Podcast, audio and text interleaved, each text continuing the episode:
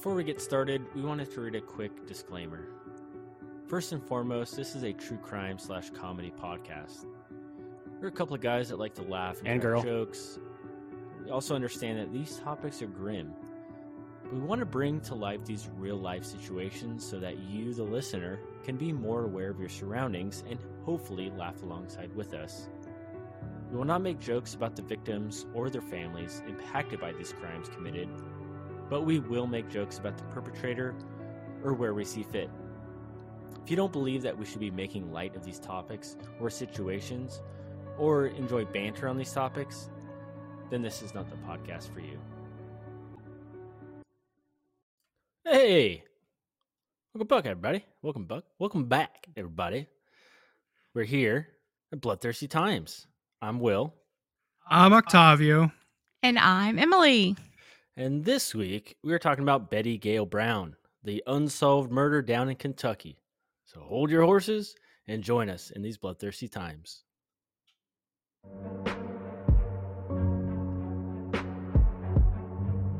Serial killers do on a small scale what governments do on a large one. They are a product of the times, and these are bloodthirsty times.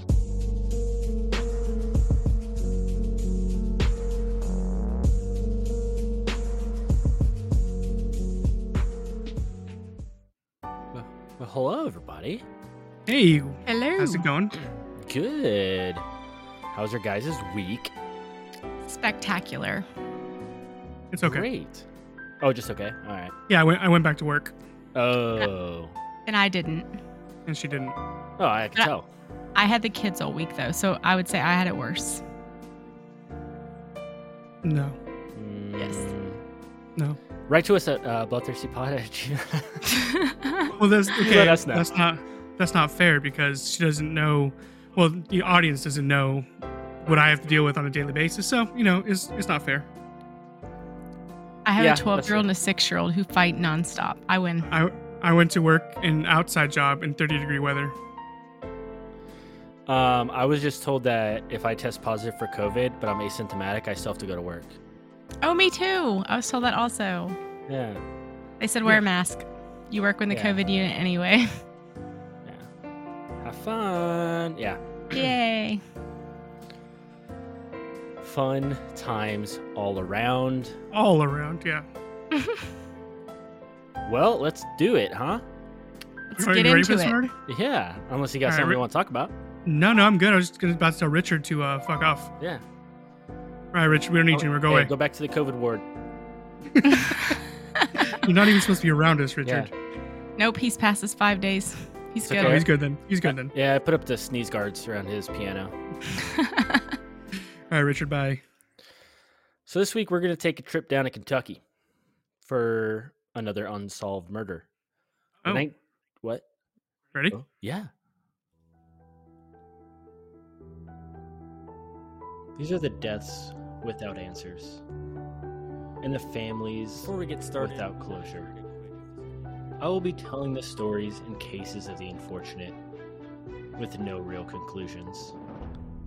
Ooh, I've come to realize I don't like. Yeah, I don't like hearing my voice. Anyways, so where are we going this time? Yeah, Kentucky, Lexington, to be exact. Ooh, nineteen-year-old Betty Gail Brown. She was a second-year student at Transylvania College, or as they eloquently call it, transy. In transy. Lexington. Transy. that, that sounds wrong for some. I don't know. That's You're how they thinking do it of there. another word. Yeah. No, they call yeah, it transy. Yeah, that's got to be what it is. Yeah, transy in Lexington, Kentucky. Yeah. Now, on the night of October twenty-sixth, nineteen sixty-one. Oh, this one gets a little dark. It's okay. It won't be with this music. She drove to the campus to study with friends for an upcoming exam. She would leave around midnight, but return a couple hours later, park her car in a driveway near the center of the campus, and by three a.m. she was found strangled to death with her own bra. Now, yeah. The next time we tell this part of the story, it won't be with Kentucky bluegrass yeah. in the back.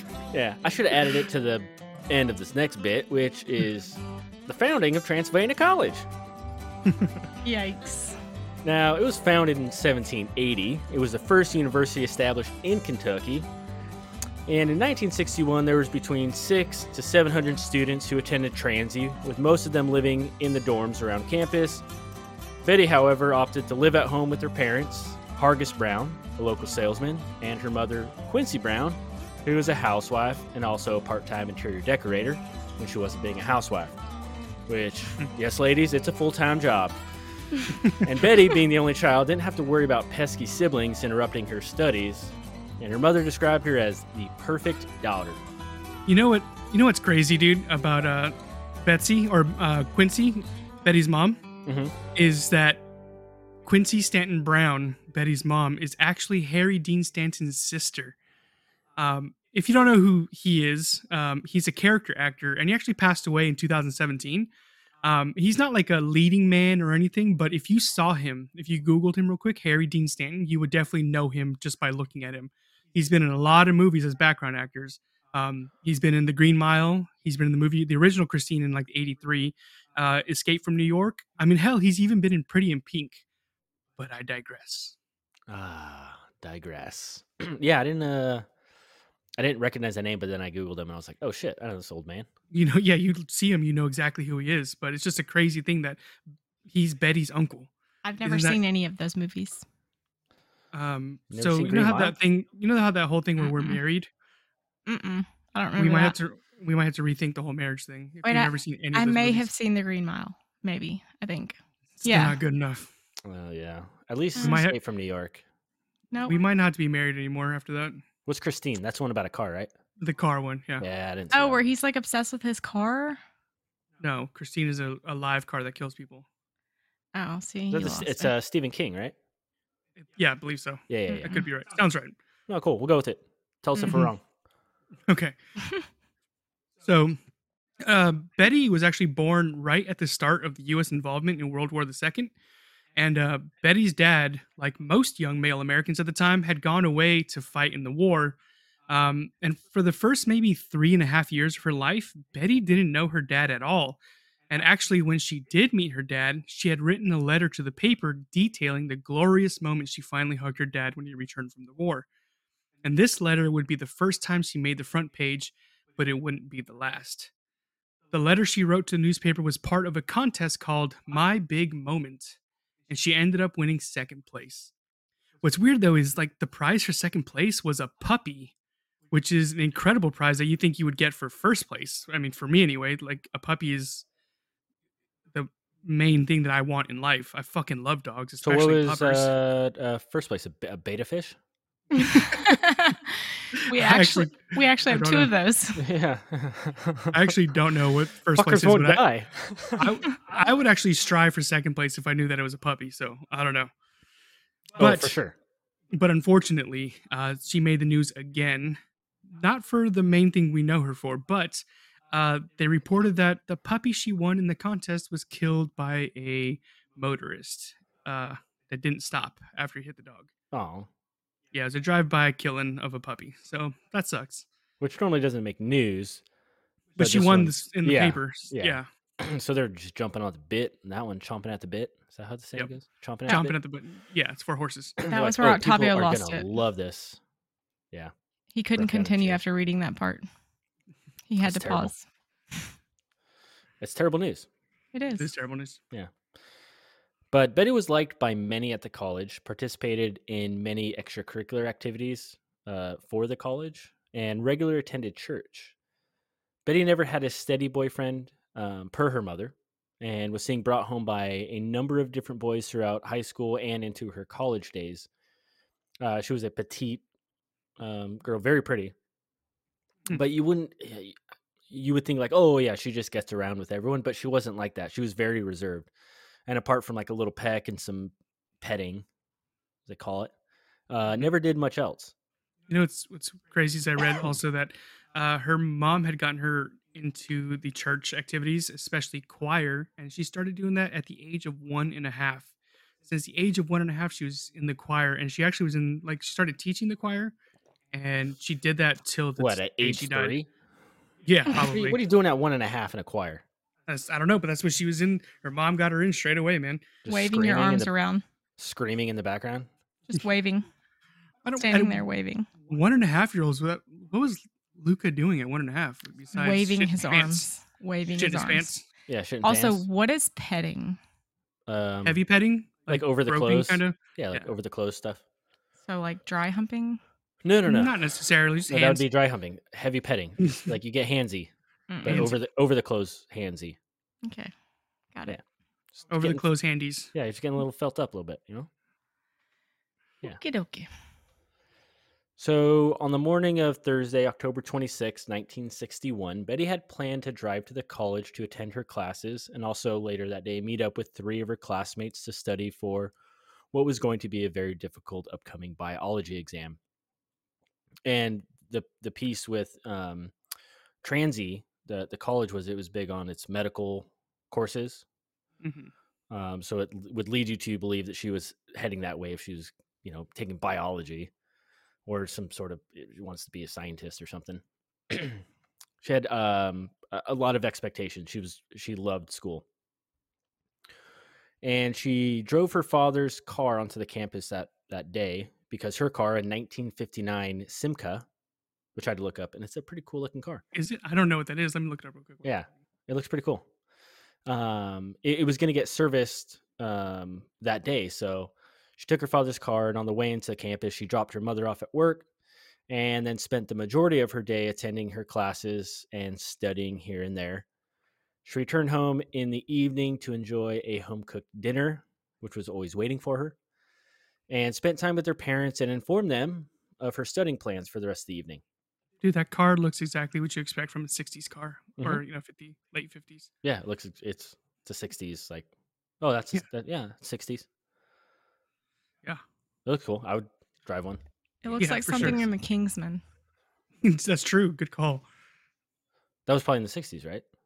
Mm, fifties. Maybe. fifties. I don't know. Yeah. Around then.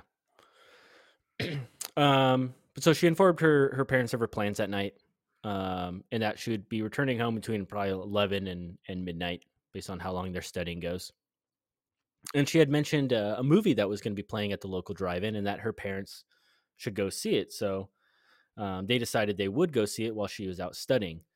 And so around seven p.m., Hargis and Quincy headed to the drive-in as Betty hopped in her Simca, fresh from the mechanic, and headed to the college. She parked her car next to the women's dorms, where her studying friends were. It was called Forer Hall, which was directly across from the center of campus, and headed up to meet with her friends. Now, once she had met up with her study group, they promptly entered the study hall, which was located inside the dorms, uh, put their nose to the grindstone for a couple hours, and got to it. Now, they decided a couple hours in, they wanted to take a snack break. This was around ten o'clock at night. And then the group would reconvene for another couple hours until Betty said her goodbyes around midnight. This kind of stuff is a trip to me because...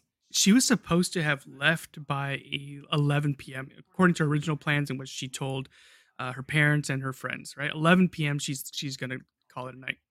But because of the studying, she convinced the house mother of Forer Hall to let her stay just a little bit longer. And the house mother agreed and actually, like, saw her leave and, like, walked her out to the door and locked the door behind her, um, to the dorm anyway, the main building. And even kind of more heartbreaking is that the girls in the dorm, uh, the study group, had asked if she wanted to stay the night since it was so late at night already. It was midnight by the time she left. And uh, the test was at eight thirty the next morning. So she's already, you know, cutting it close to sleep and getting ready the next day. Um, but she politely said no, thank you, because she wanted to get home so she could wash her hair. Um, the crazy part is... Uh, It's crazy to think about, like, would any of this have happened if she had just gone home when she originally planned to, or even if she had stayed with the girls inside the dorm? Like, it's crazy how things happen because of little what we consider inconsequential things in the moment. You know what I mean? Yeah, it's like the butterfly effect. Like, yeah, had you done one thing slightly different throughout the course of your day, how would further events later in the day, how would they have transpired? It also kind of, like, makes me think of... Um, Final Destination type of stuff. Like, is death going to get you no matter what? I was just about to say that. It would have happened yeah. either way. Yeah, it's like, you know, people that, you know, drive through an intersection and get T-boned by a semi-truck. It's like, well, you know, had the light previous been two seconds slower, would they still be alive? Right. But I guess that also leads to a further conversation of, is do we control our destiny, or is our life predetermined?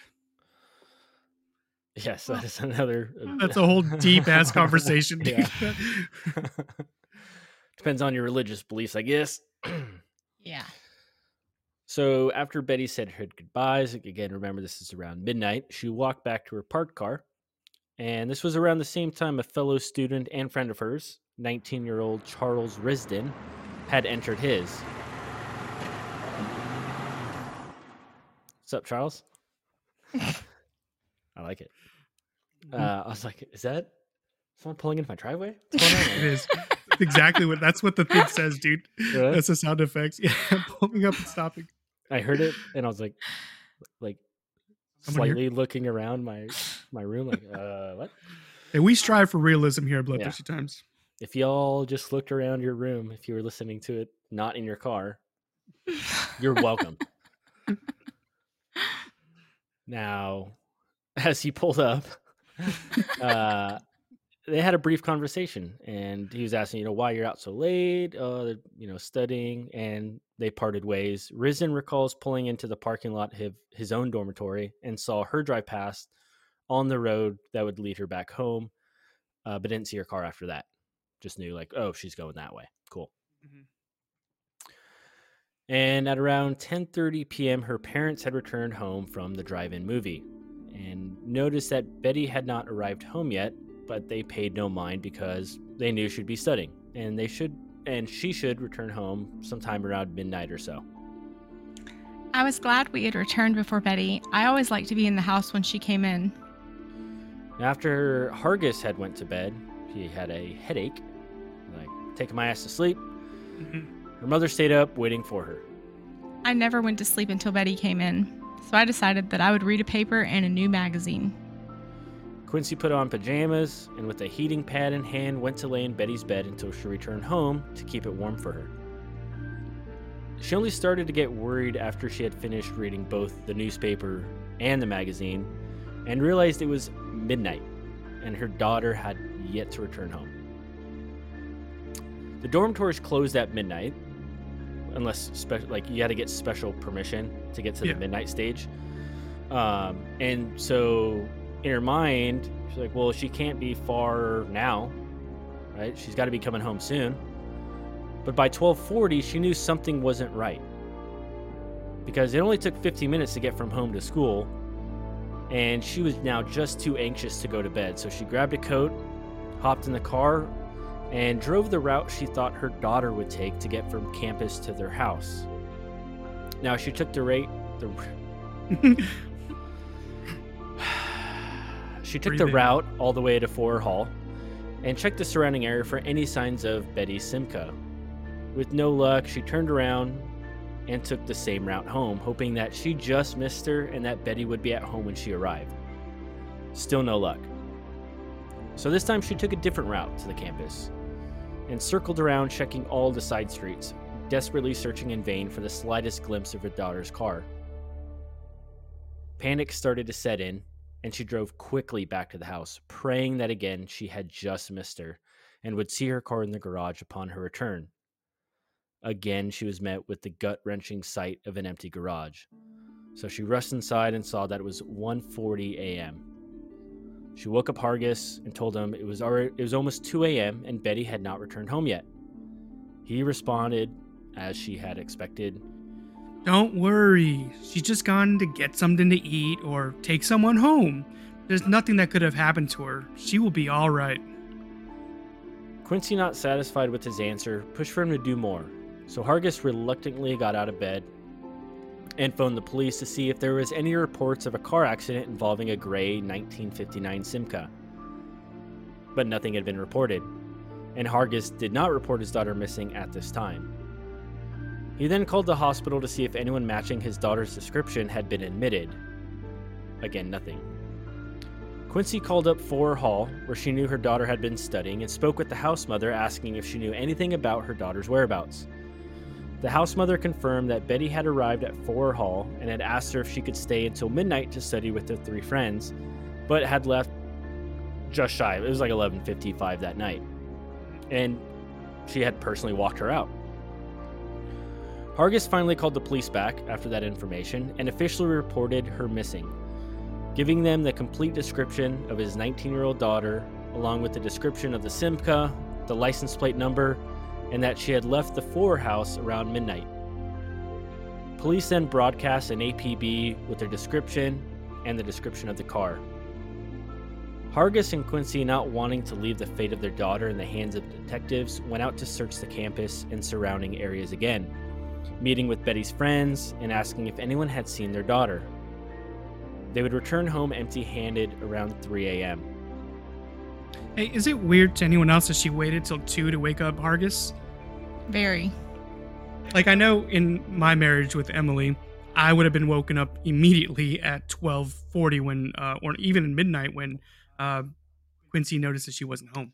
First like, of all, been... there's nothing open in nineteen, I don't know, what is it, sixty-one, that at twelve forty at midnight. You know, there's nothing open, so she's not eating they got, anywhere. They got they got twenty-four diners, but it's not mm-hmm. a yeah, it's not a. Uh, there's not many of them, I should say. Uh, from, from what I understand, they had a great relationship with their daughter, right? They had like a really good, healthy relationship, so oh, they yeah, knew yeah. her as it was. So, like I said, for Hargis not to be woken up until two, like it was, and that I strikes would, me. I wouldn't have driven those spots like back and forth, back and forth by myself. I would have made him get up and go with me, or taken two separate cars if they had them, or just something, because like while one's missing her, the other one could have found her, or just, you know, whatever the case may be. I would have not just left, because then but she may have not come back either. Different times, right? Different times. You're, you're living fifteen minutes well, from a university, a university town, and you know your daughter's not like a departing type. She's not a floozy. Um, you also don't don't even want to consider that the worst, you know what I mean? Like, that's not what you, I can understand. I'm not like implicating them in anything at all. I'm That's not my intention. I just, I just wanted to comment, like, in, especially in my house, it is weird that he was not woken up until two a.m. Yeah, no, no, no I, I agree. I, I just think it's different times, and that, you know, now we're in a, a world where we can so easily reach out to someone. Yeah. And be like, like hey, a hey, simple text. Yeah, you're not home yet, or a phone call. Back then, it was just like, okay, I guess she's running late or did something else. I'm not too con- concerned about the area. I just think it was a, a kind of a, a different living era when it comes but to even, that type of thing. I don't even know. Sidestep from this this story, there were things like this happening in the world at that time. And I just think it's weird, like he said, that the dad wasn't woken up and that the mom decided to go search for her by herself and passed the point of the university, went back home, then went back out, like then waited a while and woke up the dad. I just think that's odd. Like, from the get-go, I would have done everything I could, meaning waking up my husband, telling him, like, come on, we got to get going. Our daughter's missing. Like, something's going on. It's not right. She's never done this. Just something. Yeah, I guess, like, because we're married, and I'm thinking of it in that terms, um, when he said, and don't worry about it, like, that's something you say at twelve thirty, you know, half an hour after he, she hasn't come home, not two hours after she was supposed to be home. You know what I mean? Mm-hmm. I think he was just a little too lax about it maybe, but I mean, he picked it up. So I'm, I'm not faulting him. Just, no, I'm, I'm not getting that mindset. Him. I'm trying to get in that mindset. You know what I mean? Oh, you woke the man up out of a slumber. Yeah. I mean, I, if, he's like that half asleep. No, no, no, everything's no, no, don't worry. I can't say that my dad wouldn't do that today. If my stepmom woke him up and said one of the girls is like not home when they're supposed to be, I can't say that my dad wouldn't have just been like, "Oh, she's fine," and go back to sleep. Yeah. Like, their minds don't automatically out of sleep go to they're murdered. You know, like, that's not their thing. Moms, no, maybe. That's the dads, mom's not so much. Yeah. So, three a.m. Right. Detective Donald Duckworth received, and I thought that was a made-up name. I did not make up that name for that detective. His name is Detective Donald Duckworth. Man, he must have got so much shit for that. Yes. Call Donald Duck all the time, or they did that uh, Donald Duck, exactly. Can you imagine every time he talks in like a meeting, like yeah. a, a super serious like detective meeting, and then he's talking to someone in the background just like doing that sound? Because I yeah. can't do it. Yeah, someone like, but, like, like Donald Duckworth's talking, he's like, hey, he's talking on, guys. Super serious. Seriously, seriously, I'm talking about this murder. Oh, okay, go ahead, doctor.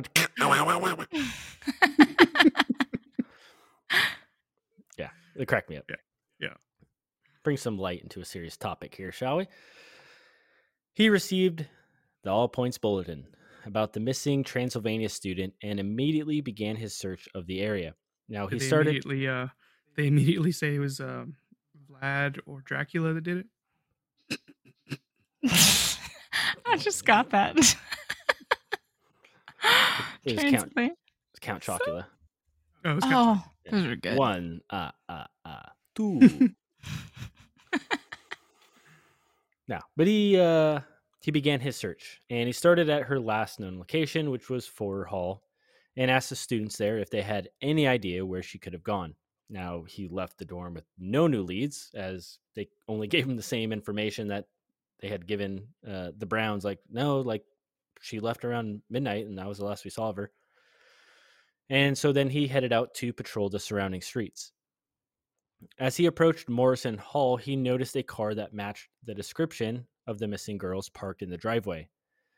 As he approached the vehicle, he noticed someone sitting in the driver's seat, but as he got closer, he saw that the young girl was not moving. Her eyes were closed, and she had what looked like to be a bra wrapped around her neck. And Detective Duckworth knew she was dead. Have you... The, the picture that they took of her, dude, the when they initially found her, is super haunting. Yeah, I think yeah. I showed it to you guys. Like, she's not like slumped over into the steering wheel like you might expect. She's like sitting straight up with like her hands down her sides, and like the, her actual hands like resting on the bench seat. Um, and her head is leaned like all the way back, like against the bench seat in the back. Like, yeah, like it, like her neck is broken. Like yeah, but it, back. But it almost looks like she's like taking a really intense nap, right? Like she's just like head back, like mouth open, like drooling. It would, you know, from far away, it yeah. would look like that. But it's just, it's not what I, when I looked at the picture, it's not what I expected. pictured. Yeah, expected. And it's just, it's really, like like I said, it's haunting almost. Yeah, because they don't, they didn't have the high back uh, seats. They had the, the bench seats like you'd see in an old, like, mm-hmm. F one fifty, so the seat ends like right at your shoulder, so her head is like cranked back. Mm-hmm. Yeah, yeah, I flew it's, over it's a, a few of those in my day. Yeah, it's a I really. Don't, uh, I don't eerie. know. We, we can't post that kind of picture, but um, it's hard to describe. Like just looking at it, if you can find it, you know what I'm talking about. But we're not going to post it. Yeah. So after discovering the dead girl's body, he left the doors closed to keep the crime scene intact and radioed for backup. A patrol car showed up in a couple minutes, followed by two more detectives. These are high-up detectives because they're captains. Captain Gilbert Cravens and Captain Brian Henry. And along with them, the coroner tagged along because they knew it was a dead body. Mm-hmm. He reported to the two detectives that he found the woman dead upon his arrival and had not tampered with the crime scene. Around the same time, Quincy had again started searching the area around Forer Hall and saw a group of girls standing in the doorway of the dormitory and asked, hey, have, have you heard anything, seen anything about Betty?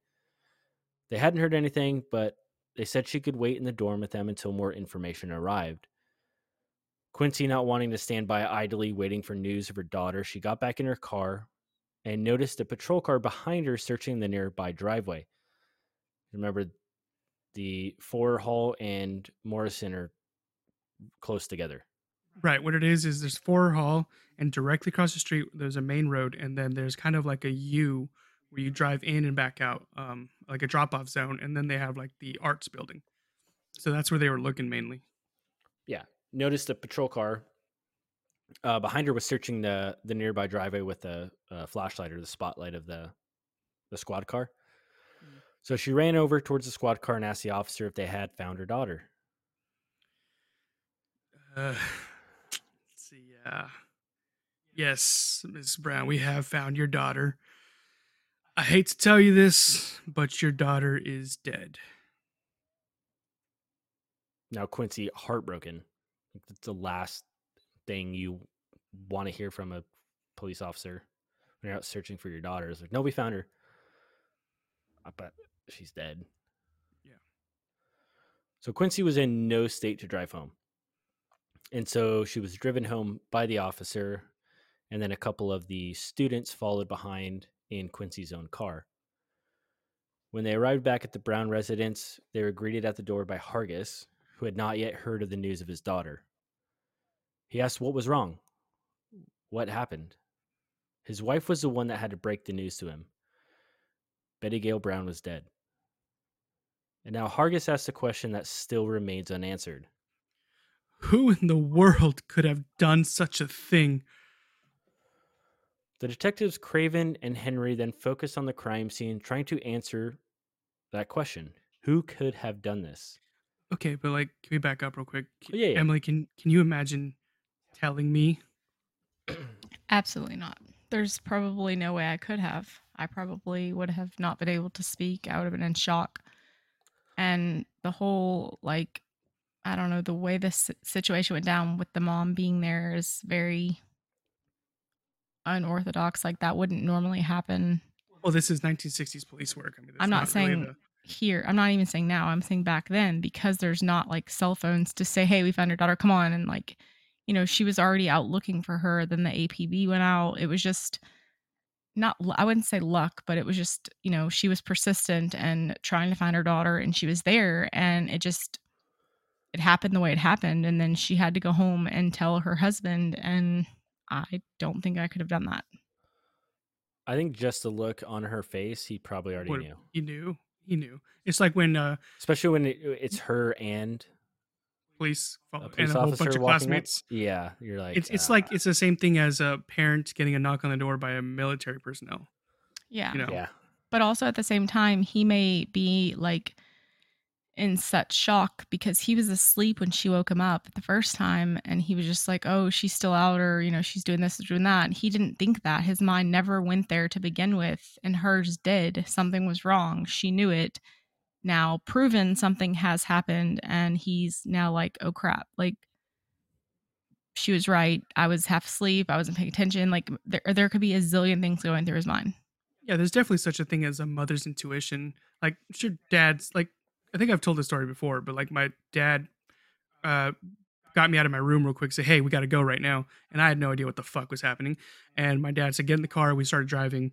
Um, and then he was looking around forever.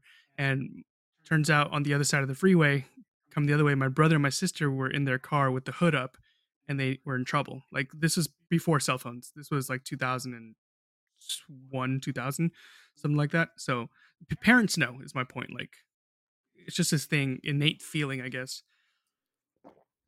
Yeah. I don't have kids, so I don't have that intuition, but I've heard it many a times. Not that you know of. Not that I know of. I do get a small pain in my back every now and then, so maybe. That's that. Yep. Now I know. So now the detectives started focusing on the crime scene. A little more in detail than just looking through the window. They investigated the body and noticed a cut on her forehead with blood both on her forehead and on the passenger side of the dashboard. They also noticed a broken piece of her bra resting in her lap. I think it was, they said it was like a four inch piece of the fabric, like had been mm-hmm. torn off. And it was visibly apparent that the cause of death was strangulation based on the bruising around her neck. Her clothes were intact with only the top two buttons of her shirt undone, but everything else was untouched. Also, wait a second. They, yes. How did they get her bra off like that? I've been wondering the same thing since I heard that bit, but I I have no idea. Maybe, well, because of the piece of cloth, um, maybe it was literally ripped off of her. Yeah, I go into it a little bit. Okay, okay. Sorry. Yeah, yeah, I'll go, I'll go into it a little bit, which uh, it kind of um, helps lead certain um pathways during the investigation, I guess. Mm-hmm. Like what what people are thinking, what the investigation team is thinking. Yeah, gotcha. But again, everything was untouched. They just saw like, oh, her top two buttons are down, but her shirt's still tucked in um to her pants. Like nothing looks out of place. Um she still had her books in the car. Um and they noted that the driver's door and both rear doors were locked, leaving the passenger door as what would have been the method of entry, the only unlocked door. Yeah, like the, the bra thing. So because the bra was found around her neck and the fact that the top two buttons on her shirt were unbuttoned, detectives immediately thought that this had been a strangulation with a sexual motive. However, like, because literally, like you're saying, no other clothing on her body had been disturbed, along with their autopsy, uh, they ultimately concluded there was no sexual motivation. So, like, it was pretty early on in the investigation that they said this is, the motive is not sexual. So they ruled that part out. Yeah. I don't want to say in most cases, because I don't investigate a lot of sexual assault rape cases. Um, not a lot of them. They don't uh, put their clothes back on. You know? Yeah. Um, the the I have the su- the, sus- the suspect the suspect in a murder case. I'm not saying a rape case or a sexual assault case where they don't kill the victim.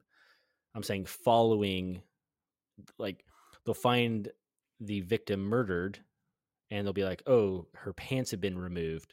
So then they're like, "Oh, okay, this may have been a rape," and then they go into that mindset. But when you come across someone that's dead, but they're fully clothed, with the exception of they don't have a bra on and their top two buttons are undone, but everything else is intact, including, get, I'll get a little graphic because it was during the autopsy, but her pant panties were still on and she had a tampon in. So, yes, sexual motivation isn't, is no, the motive isn't sexual. Yes. So, yes. So now the detectives try to search for yet another motive. So again, searching the interior of the vehicle, they saw that she had her purse, which was untouched in the vehicle. So they ruled out robbery as a motive. The keys were found on the floorboard behind the driver's seat, so they could only conclude that a struggle had taken place before the murder. After that initial field investigation, both the vehicle and the body were sent to police headquarters for an autopsy, and so they can further investigate the vehicle. The autopsy, however, would not reveal anything new about the cause of death, and the pathologist would state that the cause of death was suffocation from strangulation. A team of about twenty detectives were sent out to interview witnesses in and around the campus, and they would speak with the three women from her study group, but again, nothing new would come to light. They couldn't help determine who the suspect was. They just had the same information they were giving everyone, that she left around midnight. It was mentioned, however, that Betty was good at always locking her car doors, and the fact that the passenger door was unlocked would speculate that she knew her attacker. It was also said that Betty would remove her bra during menstruation, as the bra irritated her breasts, so the broken piece of her bra found in her lap may not indicate a struggle to have it removed. Wait, so she wouldn't even have had it on? Correct. They're saying huh. that it it may have been broken during the the strangulation itself, like the actual and, force to strangulate her. Yes. Not not the ripping it off her body, but the actual force it took to kill her with it. Correct. And so at this point, no motives, but possibly she knew him, and that's literally all they have at this moment. Yeah, all, all the evidence is saying she knew someone because her passenger door was unlocked.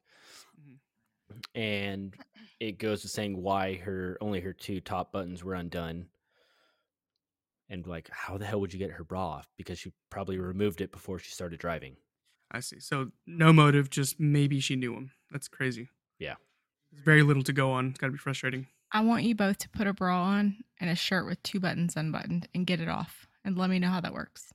Because this is weird. That is not how that works. No, I'm saying she... She didn't have it on to begin with during when the like, attack started. Yeah, so she... So you mean she took she, it off outside herself. Or in the car? I mean, mm-hmm. just somewhere else. And well, she got in the, like, so she left the study group, got into her car, and then took her bra off because she was menstruating and it irritated her breast. So she just took it, it off and then, but, and then if, just like the top buttoned, two buttons, like I don't button all the way up to my freaking neck. Yeah, but that, that in up. itself is, is weird. Like, I mean, not saying it's unheard it's, of. I'm just saying like. She might've she, taken off her whole shirt. And then when she I'm, was done with her bra, she buttoned. Un- I get what you're saying, but this is nineteen sixty-one, and people wouldn't do this, especially if she'd just run into Charles Risden in the parking lot. Like, you're not going to be sitting out there taking off your clothing in the parking lot in the dark by yourself. I I mean, that's a good point, but there's I mean, still there's she... still three hours between when she was last seen by Risden and when her body was found. Yeah, there's a there's a three hour window.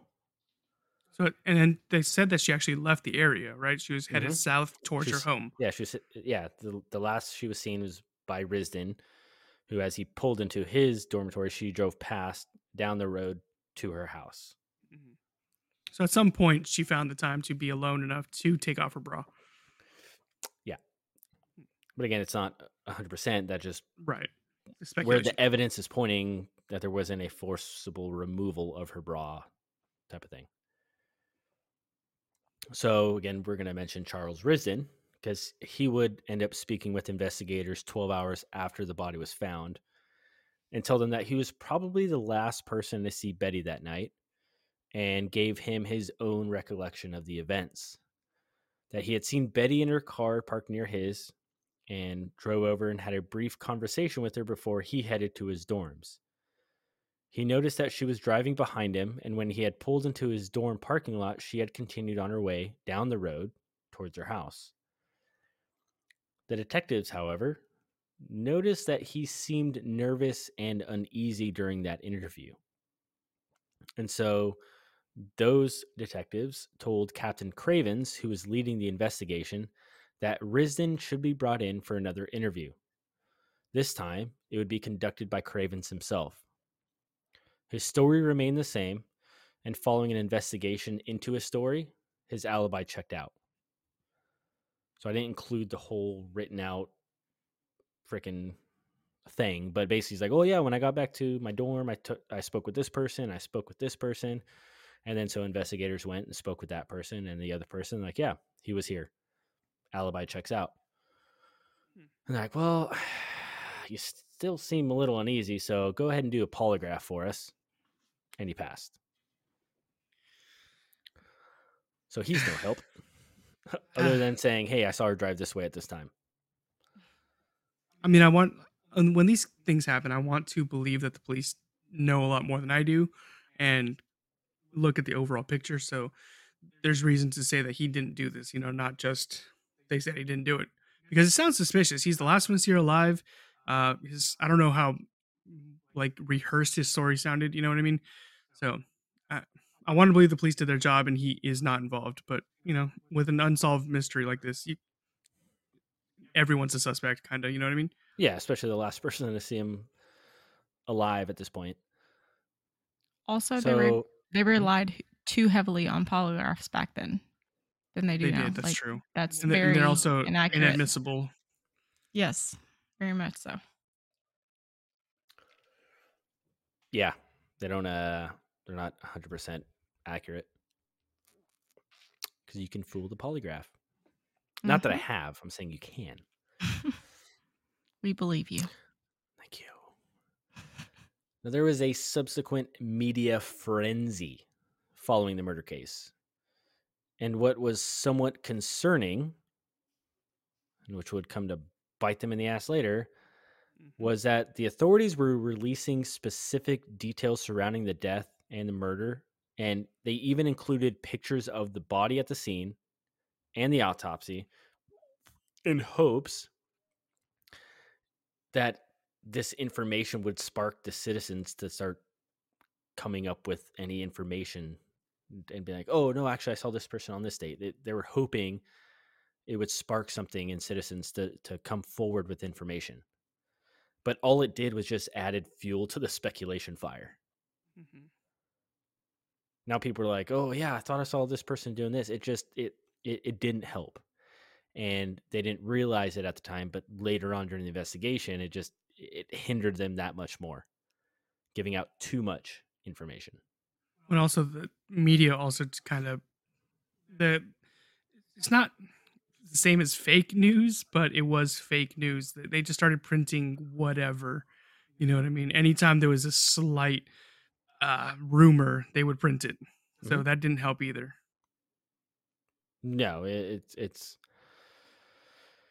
And I'm not anti-media. It just, if you give them too much, they run with it big time. They run with it, and then they'll tend to twist it, add a little, a little bit of flair to it, So that's how they make their money. Mm-hmm. So that's their own agenda. And I could go on for days. That's a whole nother, but I digress. Now, just two days after the murder, a waitress contacted the authorities saying she had new evidence relating to the murder. She met with detectives at police headquarters and said that she had actually seen the victim in her restaurant, which was uh, like a dine-in, like a twenty-four hour place, you know, um, that was popular among the students at Transy. Um, and at some point, uh, she had seen her between the timetable of midnight and one a.m. So she, mentioned, she left for her. Yes. Yeah. So after this would be like per the timetable, it was after uh, she was last seen driving towards home. It was in that time period. But she mentioned she was with another girl and they sat at a booth. She ordered a hot chocolate. The other girl ordered a tea. And they would leave shortly after finishing their drinks. The waitress was able to posit- positively identify the clothing, because they brought her to the headquarters and said, hey, these are, do you recognize these clothes? She's like, yep, that's what she was wearing.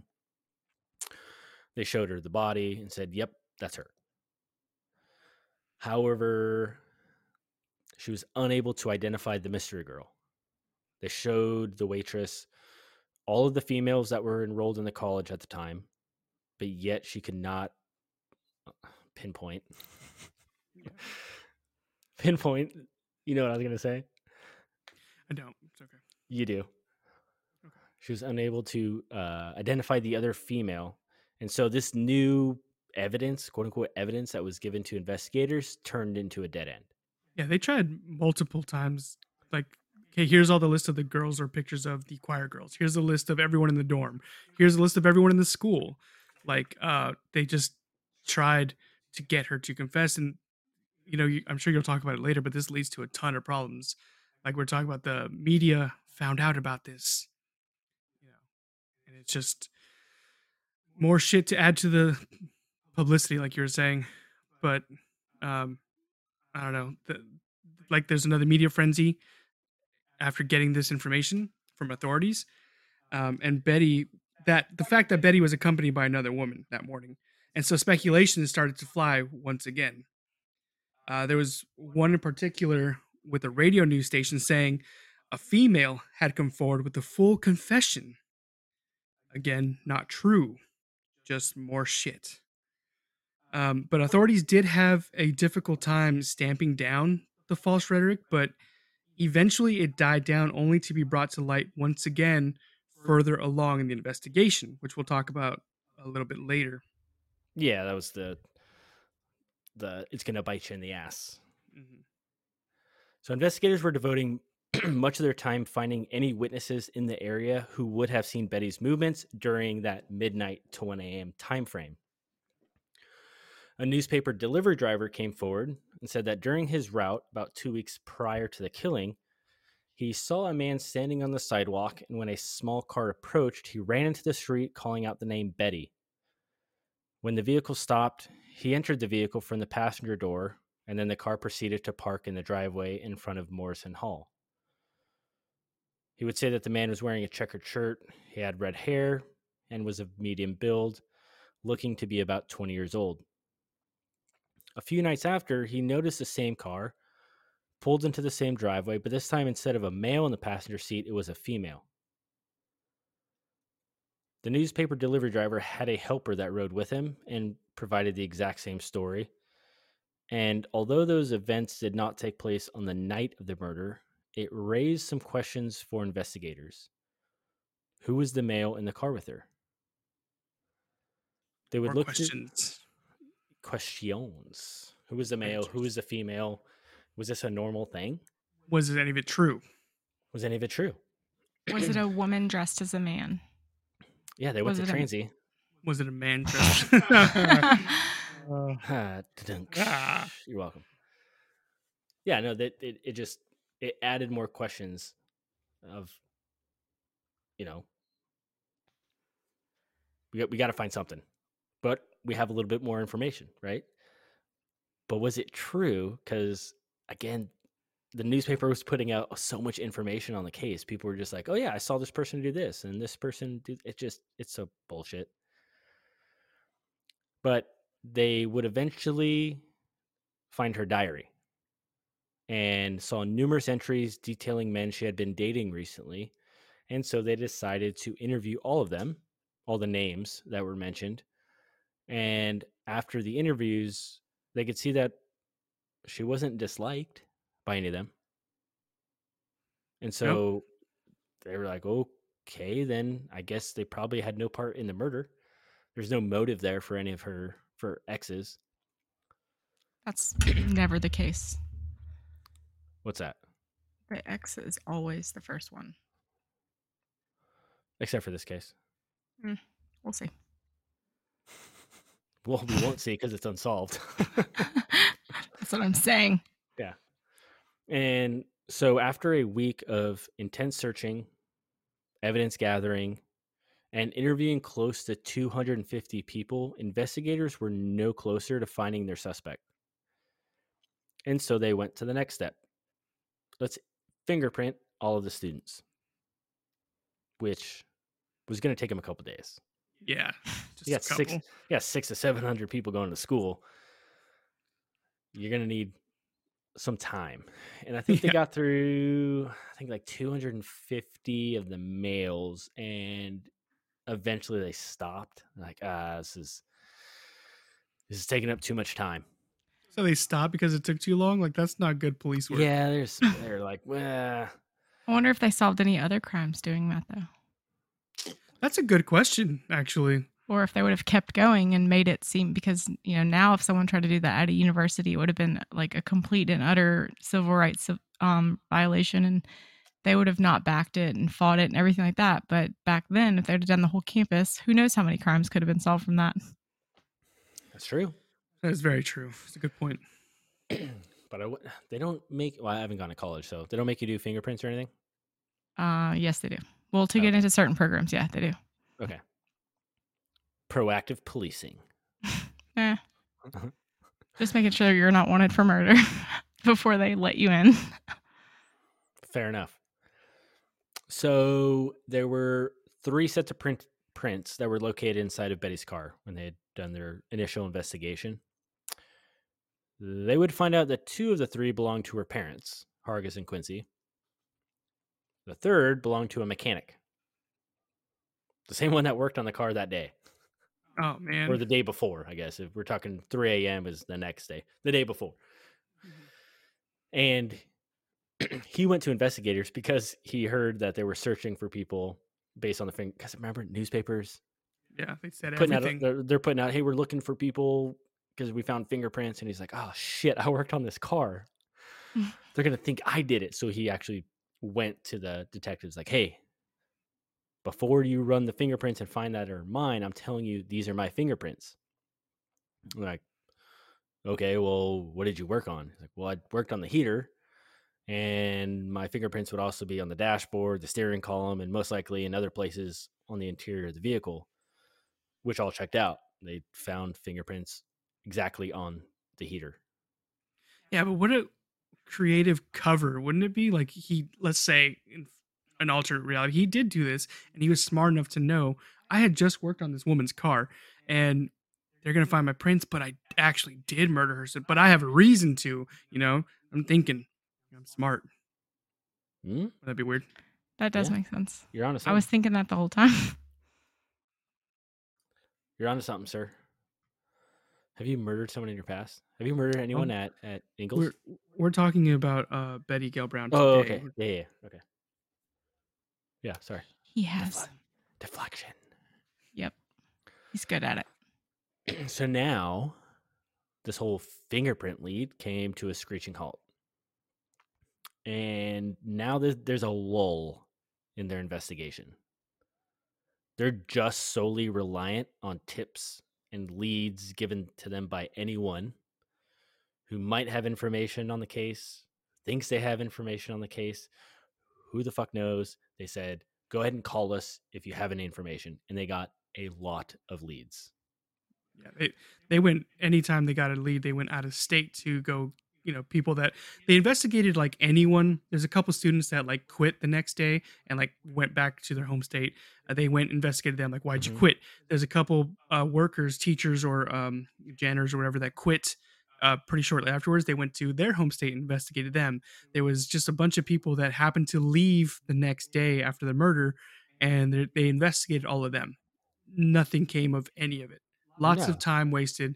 And after like two years of this, they, it was pretty much a cold case after about two years of like, they, I mean, they were actively investigating this crime. Like they did not let up. Yeah. There was, um, investigated someone in New York because they had uh newspaper clippings of this oh, murder yeah. and they found it. Yeah. And they're like, were you a part of this?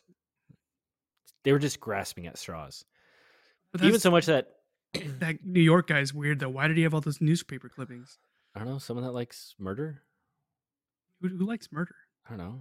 Was her family like... People um, are going to look at us later and be wealthy? Like, wait, why why did you guys research this stuff? Was she wealthy? What's that? Was her family wealthy? Mm, let's, let's say, no, I wouldn't say uh, wealth. I would say they're probably confidently middle. middle class. Yeah. Confidently middle class. I'm just curious as to why they spent so much time, you know, pretty, all these tip lines. Pretty white girl. That. Pretty white girl in the sixties got murdered and no one knows why. It's it's intriguing to a lot of people. And no, I'm not saying it's not intriguing. It, it, but it wasn't like, them fronting money. The the police wanted this solved. It happened in the university town. So they're like, we got to find closure because people yeah. are freaking out here.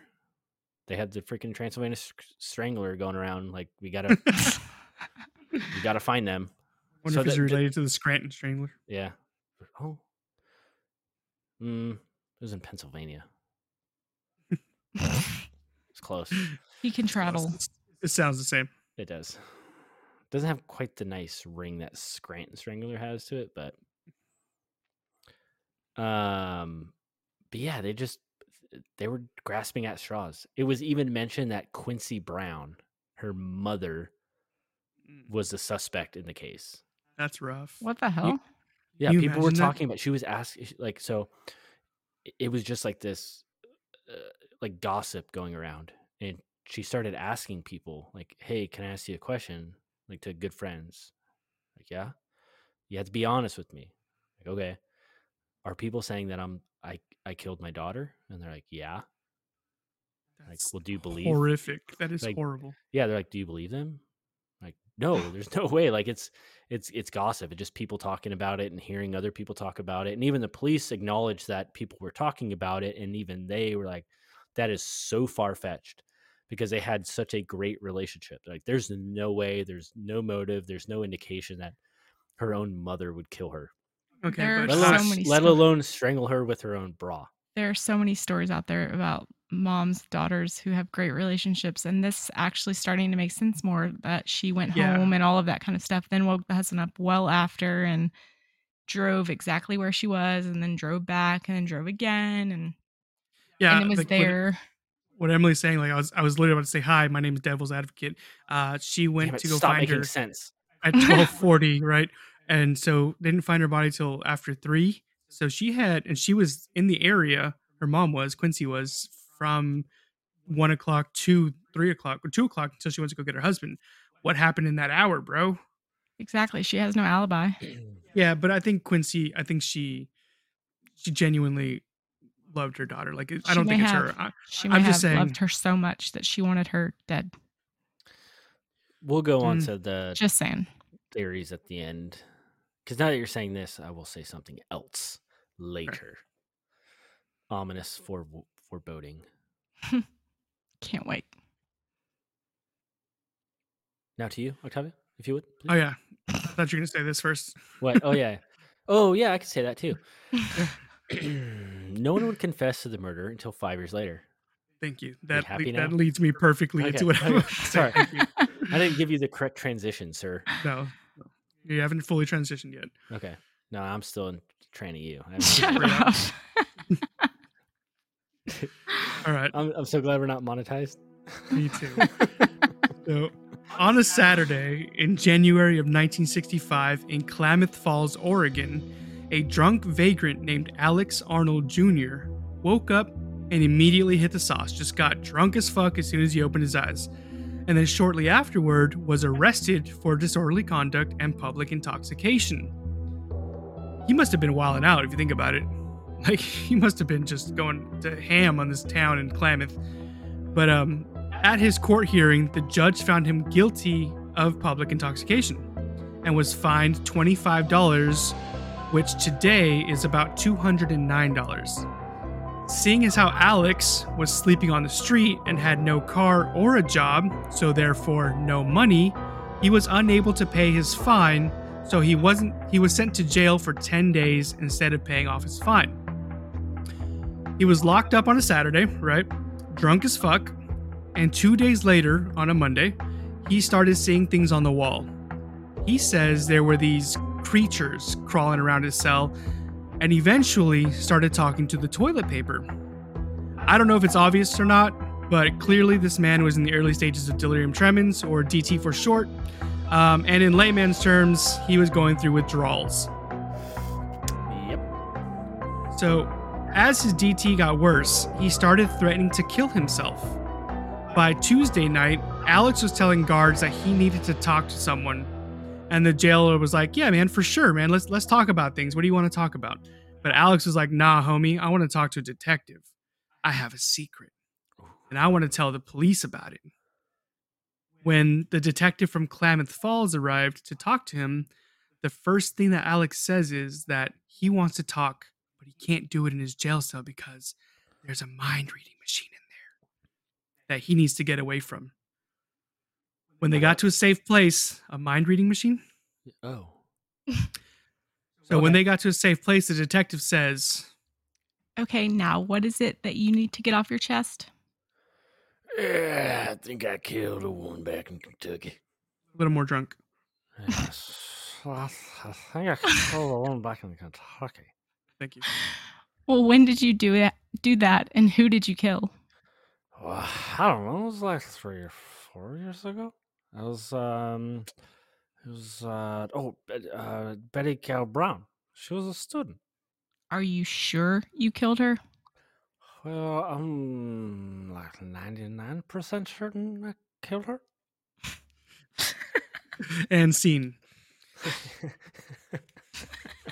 Perfect. Thank you. Wonderfully done. Thank you. Thank you. Thank you. So obviously, this was a huge confession. But before the detective even said anything, not a word to Lexington police, he went and had Alex interviewed and assessed by a physician, which is smart. I'm glad he did that. Before he just went off saying whatever this crazy person is saying is truth, he went and got him checked out. Um, and the physician told the Klamath detective that there's nothing wrong with him mentally or physically. With uh, Alex now cleared, ne- Lexington police were now involved, and within a day, they were in Oregon to collect the new suspect. Nothing physically wrong except for D Ts, but you know. You know, they, they don't consider that no. wrong. They don't actually probably don't even know what that is. Back then, I don't know. They didn't Not care. Sure. You're just a drunk. Yeah. So now they started to interrogate Arnold and ask for his versions of events. He claimed that he was searching for a place to sleep after going on a bender at his favorite local watering hole.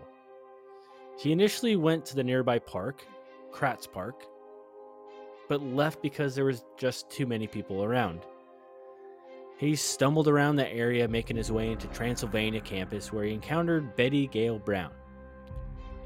He claimed that he saw Betty and another woman messing around. They were in her car in front of the Morrison Hall and asked the two for a light. Can I get a light? He was met with cursing and yelling and left promptly. But he didn't get far before the alcohol fueled his rage, and he went back to the car to confront them. He yanked open the door to Betty's car and started to attack the two women.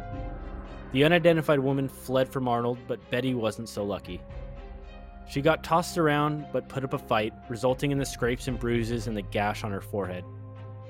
She was killed by strangulation from the bra, and Arnold claimed he threw it on the ground once he realized she was dead. He then tucked her shirt back into her pants and stumbled back off into the night.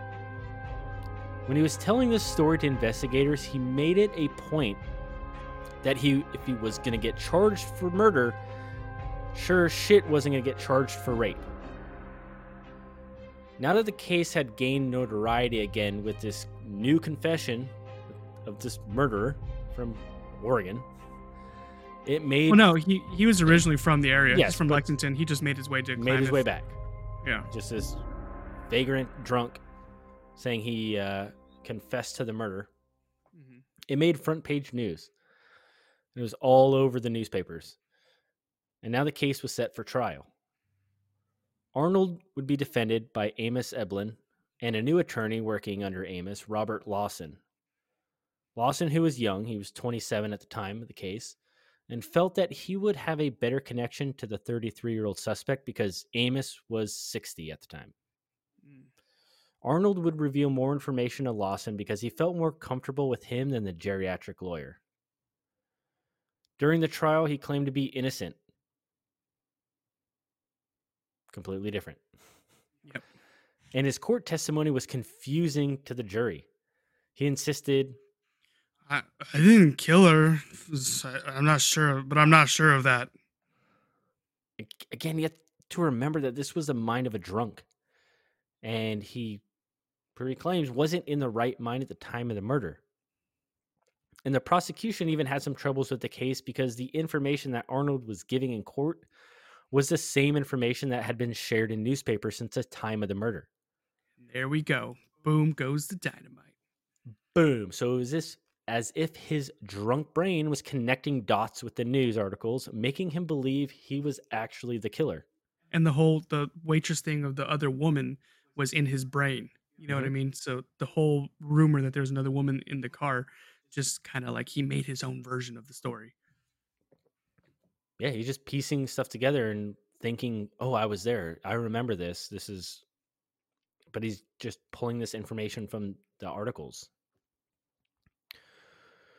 But at the trial, Arnold claimed he was at his aunt's house at the time of the murder, although he had said in his confession that he was wandering around the Transylvania campus after his bender. And as the lawyer Lawson would put it... It all boiled down to, do you believe him?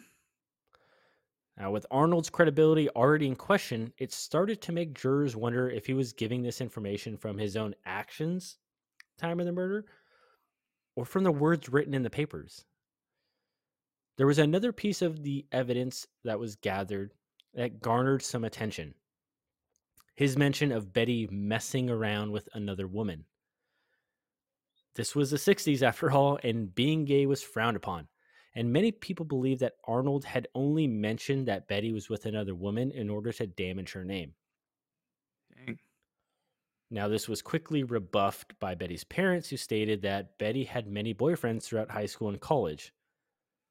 So, like, there's no way she was gay. No. Definitely not.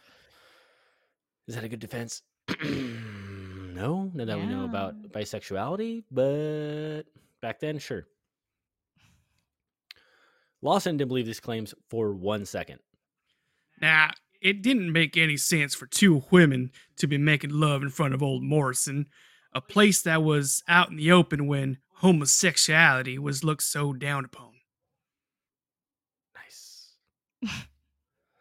In the end, the jury dismissed most of the claims of homosexuality. Pretty much all of them. They just kind of said, this guy's crazy. And would end in a hung jury. He was acquitted. Hmm. Seven voted for acquittal, five for conviction. Damn. Now, Arnold would continue to claim his innocence following the trial until his death in nineteen eighty. One, I just have to say, why in the hell would you trust the lawyer who's thirty-three years old over the geriatric one who's obviously been practicing law a lot fucking longer than the other one, and he would probably know a lot more to help you. It's young mind to young mind. Well, mm, nope, this young mind would trust the geriatric one. Because he was twenty-seven. And, and a dumbass. And Arnold was thirty-three. So it's... Do you feel more comfortable talking to someone your age or talking to someone that's older than you? I think I feel more comfortable having someone who's older than me and has been there and lived on this earth longer than me and has defended more cases than I have been in, like defending me in a jury and judge trial and yeah, but are supporting you a, me. Are you like a thirty-something, or how old is uh, Arnold? thirty-three. thirty-three. Do you think of a thirty-three-year-old drunk's brain? What is he trying to do? He's trying to party. A thirty-three-year-old drunk's brain is not thinking about the age of any attorney. They are just not wanting to go to jail because they know that they cannot get beer there or liquor. Okay, think about it in today's terms. That's what I'm thinking about. Okay, so if you have a youngin', right, these young kids are like, oh, dude, that's so freaking nar-nar. Whatever they say. Whatever lit. They, it's lit, man. Bro, that's yeah. so lit, dude. I'm just Would you speaking... want to try and talk that lingo to a guy that's sixty and be like, dude, you just don't, you're harshing my nar-nar, dude. You don't understand.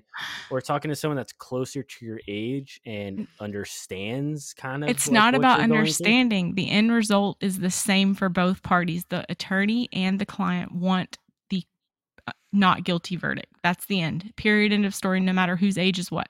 That's the ending that they both want. Who gives a shit how each one of them talks? Who gives a shit what each one of them thinks? The attorney is hired to represent the client who is a drunk dumbass, and the drunk dumbass needs to choose the attorney with more experience, whether he speaks his language or not. In, at the end of the day, they both want the same thing. Mister Homeboy that's twenty-seven has not had enough practice yet to defend a lifelong drunk. They're on the same team. He's but just working. Not. He's working underneath him. He's like a, a young upcoming lawyer for or attorney for this. Uh, uh, I don't know what they call them. Uh, the attorneys that work under. They have like groups, right? Law yeah, there's he's he's just becoming. He's probably yeah, so, new to the bar. He just passed his bar. He's just taking him under so, his wing. Yeah. Or so whatever. Amos is like the partnered. head guy. He was like the head of Kentucky's like. He's probably one of the head thing. of the partners of his ter- his firm. Yeah, but they still work for the same team. It just. Uh, he, like was able to, he was able to get more information from him because they were able to talk more one-to-one than this young thirty-three-year-old, we'll say young, um, talking to it, talking to a sixty-year-old. It, it, it, there's just a disconnect when it comes to like actually having a a one-to-one actual conversation versus a one-to-one lawyer conversation. Talking to someone like they're a human being versus talking to someone like, you are my client, fucking don't say this shit, keep your mouth shut. I get what like, you're hey saying. Hey man, like I see where you're coming from, like what happened, dude? Tell me what happened. Like I feel you, bro. I've been hey, there, bro. I've done that. Hey bro, I've been there, I've done that, I've seen this shit. Right? I get what you're saying, yeah. You just feel more comfortable telling him. So Lawson was just, he's like, hey, let me talk to him more. Let me get the information from him because he will feel more comfortable talking to me than talking to you. Gotcha. Yeah, that's what it is. It wasn't like choosing who you're looking because they're essentially the same law firm. It just Lawson was the one kind of taking over the interviews with him. Oh, here's my ride, boys. I bid you adieu. That was just Will coming in with the facts. Facts coming in. You just need a car like it. Slamming door. Yeah. You need a gavel.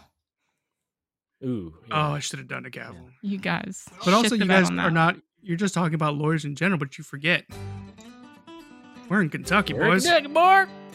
Meow. Meow. We can use this all the way to the end. Hell yeah. hmm. Now there'd be a couple names thrown around, but none of them came to fruition. Now, Adolf Laudenberg, wherever the hell he came from, he, uh, he strangulated four women to death in California in the nineteen seventies, but his prints were eventually cleared in twenty twelve. What? Nolan, for this, for this yeah. murder? Yes. Okay. Yeah, they were looking at him. They're like, hey, can we finger you for this murder? Like, nope. Like, finger you until, I can finger you until twenty twelve. I gotta, I gotta tell you, boys, I would love if you fingered me, but you're just not right this time. Nope. Nah, you can finger me up until twenty twelve when my prints are clean, son. Yikes. Now, Nolan Ray George was also a promising lead. because uh, he murdered eight women throughout Ohio, Michigan, and Kentucky. This was in the nineteen eighties, so they're trying to go back and say, hey, you were responsible for this murder in sixty-one. Because his method was strangulation with articles of clothing, so it seemed to fit the bill. Yet the only difference was that George would sexually assault the victims, and there was no evidence to believe that Betty was sexually assaulted at the time of her death. So they ruled him out. Yeah. So now Betty Gail Brown's case still remains unsolved to this day. But hold up. Hear no me out. Leads. Hear me out. Maybe he got interrupted. Yeah, I was thinking the same thing. Maybe it really His... was Nolan Ray George or whoever the hell. Mm-hmm. Yeah. And she was the ninth woman that he could have been convicted for because that was the same method and he was interrupted. That's that's exactly what I was thinking when you were t- when you're saying that. I was thinking just because he didn't get to sexually assault her, he or you know, maybe this, this is public street. I mean, just because it's early morning, these are college students. It could have been anyone walking by. Or maybe, maybe he was like, old, ew, uh, tampon. Alex. He was, ew, tampon, and then stopped after he strangled her. Yeah, well, maybe, they never well, they never questioned him for the murder. They just, right. like, after the fact, they're like, mm, could this guy have done it? Because he was sentenced in sixty-eight for first-degree murder prior. Mm-hmm. Like, they actually, like, said, you're guilty of this. It was a separate crime. Put on parole in the nineties and then sentenced to life in prison in twenty eleven. Well, also, um, a lot of people, a lot of times, we haven't really covered serial killers in a second, but a lot of times uh, serial killers will give themselves what's called like permissions. They'll build up to it. So th- he might have started out, you know, not with the rape and all this other aggressive stuff, but maybe the first time was in sixty-one with, you know, Betty Gail. And the first time he did it, he just strangled a woman. And so then that was the first time he did it. And then the next time, maybe he did a little bit more until he got to the point where, you know, he started sexually assaulting women and then killing them, you know? So maybe a lot of times serial killers will go little by little, uh, not just full on right away, almost like practice runs, as crude as that sounds, um, to get to the point where they are. And then they eventually get to the point where they don't give a shit. They stop being careful. And then that's when they get caught. So, um, but also maybe Nolan Ray George uh, had long hair, and when Alex uh, walked by, he saw a dude with long hair in the car with uh, Betty Gail. Yeah, maybe his maybe his drunk ass was just like, "That's a woman right there." Hey man, what the hell's going on here? She was spending with a woman. Yeah, I don't know. I don't think this will ever be solved. At sixty-one to twenty twenty-one. That's there's just not enough evidence. No. Yeah. It's... sixty years on, too, a lot of people will be passed away by now. Mm-hmm. Also, the murder of her was in nineteen sixty-one, mm-hmm. and his first murder was in nineteen eighty. He may have been a little young. The, they were saying through the eighties. Because um, I was just trying to dive look into him because it'll probably be a good future. Well, I think it looks scary. This is a sixty-seven-year-old Nolan Ray George in two thousand ten. He was sixty-seven in two thousand ten. So do your math there. You'd have been sixty-seven, so would have been born in the fifties? Excuse no, forties. Me? Early forties? It, it, what? When would he have been born? I said do your math. I know, you do it. I said sixty something. Well, I'm trying to make sure this is the same person. I just said, I just clicked on the one, but it says that he's done. Tw- he served manslaughter for twelve years, and then he was resentenced for another murder. So he was released from prison in nineteen eighty-two after serving twelve years for another manslaughter. Yeah, so, so. He, he was born in forty-two. Okay, so that still leaves, he's nineteen. That's enough time to be adult enough to murder someone with a bra. Mm-hmm. He was yep. first charged with murder after the death of Francis Brown in March of nineteen sixty-nine. Yes. twenty-two-year-old Francis Brown, yes. He only served twelve years for manslaughter for that. That's crazy. Yeah. Yeah, then they got him, they tagged him for another one. but essentially no one will or has or probably ever will be convicted for the murder of Betty Gail Brown. Nope. So it still remains a cold case. Well, if Nolan's um, Nolan Ray George is available for interview, we'll set that shit up since he's probably in California, and maybe we can talk to him. Oh yeah, yeah. I'll just visit him and. There you go. Take your notepad with you. Prison. Let's let's get this stuff up. Well, that's all we got this week. That's all we um, got. Emily, you want to hit him with the uh, the socials? Yeah, um, Instagram, Facebook, Twitter. We have a link tree. Everything's at Bloodthirsty Pod or at Bloodthirsty Times. We have Gmail, bloodthirsty pod at gmail dot com. We also have response to Spotify and can leave reviews on Apple. And if you would do all of those things, that would be wonderful. We would appreciate it a lot. Help us get our name out there a little bit more with every review. Um, and we are coming up on the year mark, Will. We're coming up on, in four Shit. weeks will be one year that we've been doing this. Damn, time flies. So time does fly. It's crazy. Uh, but with that being said, I think we are starting to look into possibly doing a Patreon pretty soon here, maybe after the year mark or so. And you can start um, seeing our beautiful faces as we record. Oh, yeah. We're going to start maybe do some video oh, stuff. Oh, yeah. Forgot about cans. Yeah. So be on the lookout for that. Um, and, you know, we'll see you next week with another episode. I think it would be Emily's first episode. Ooh, Yikes. Exciting. Ooh. Yay. Yeah. Oh, my God. So, looking forward to that. So we'll see you next week, everybody. All right, buddy. Bye. Love you. Bye. Bye.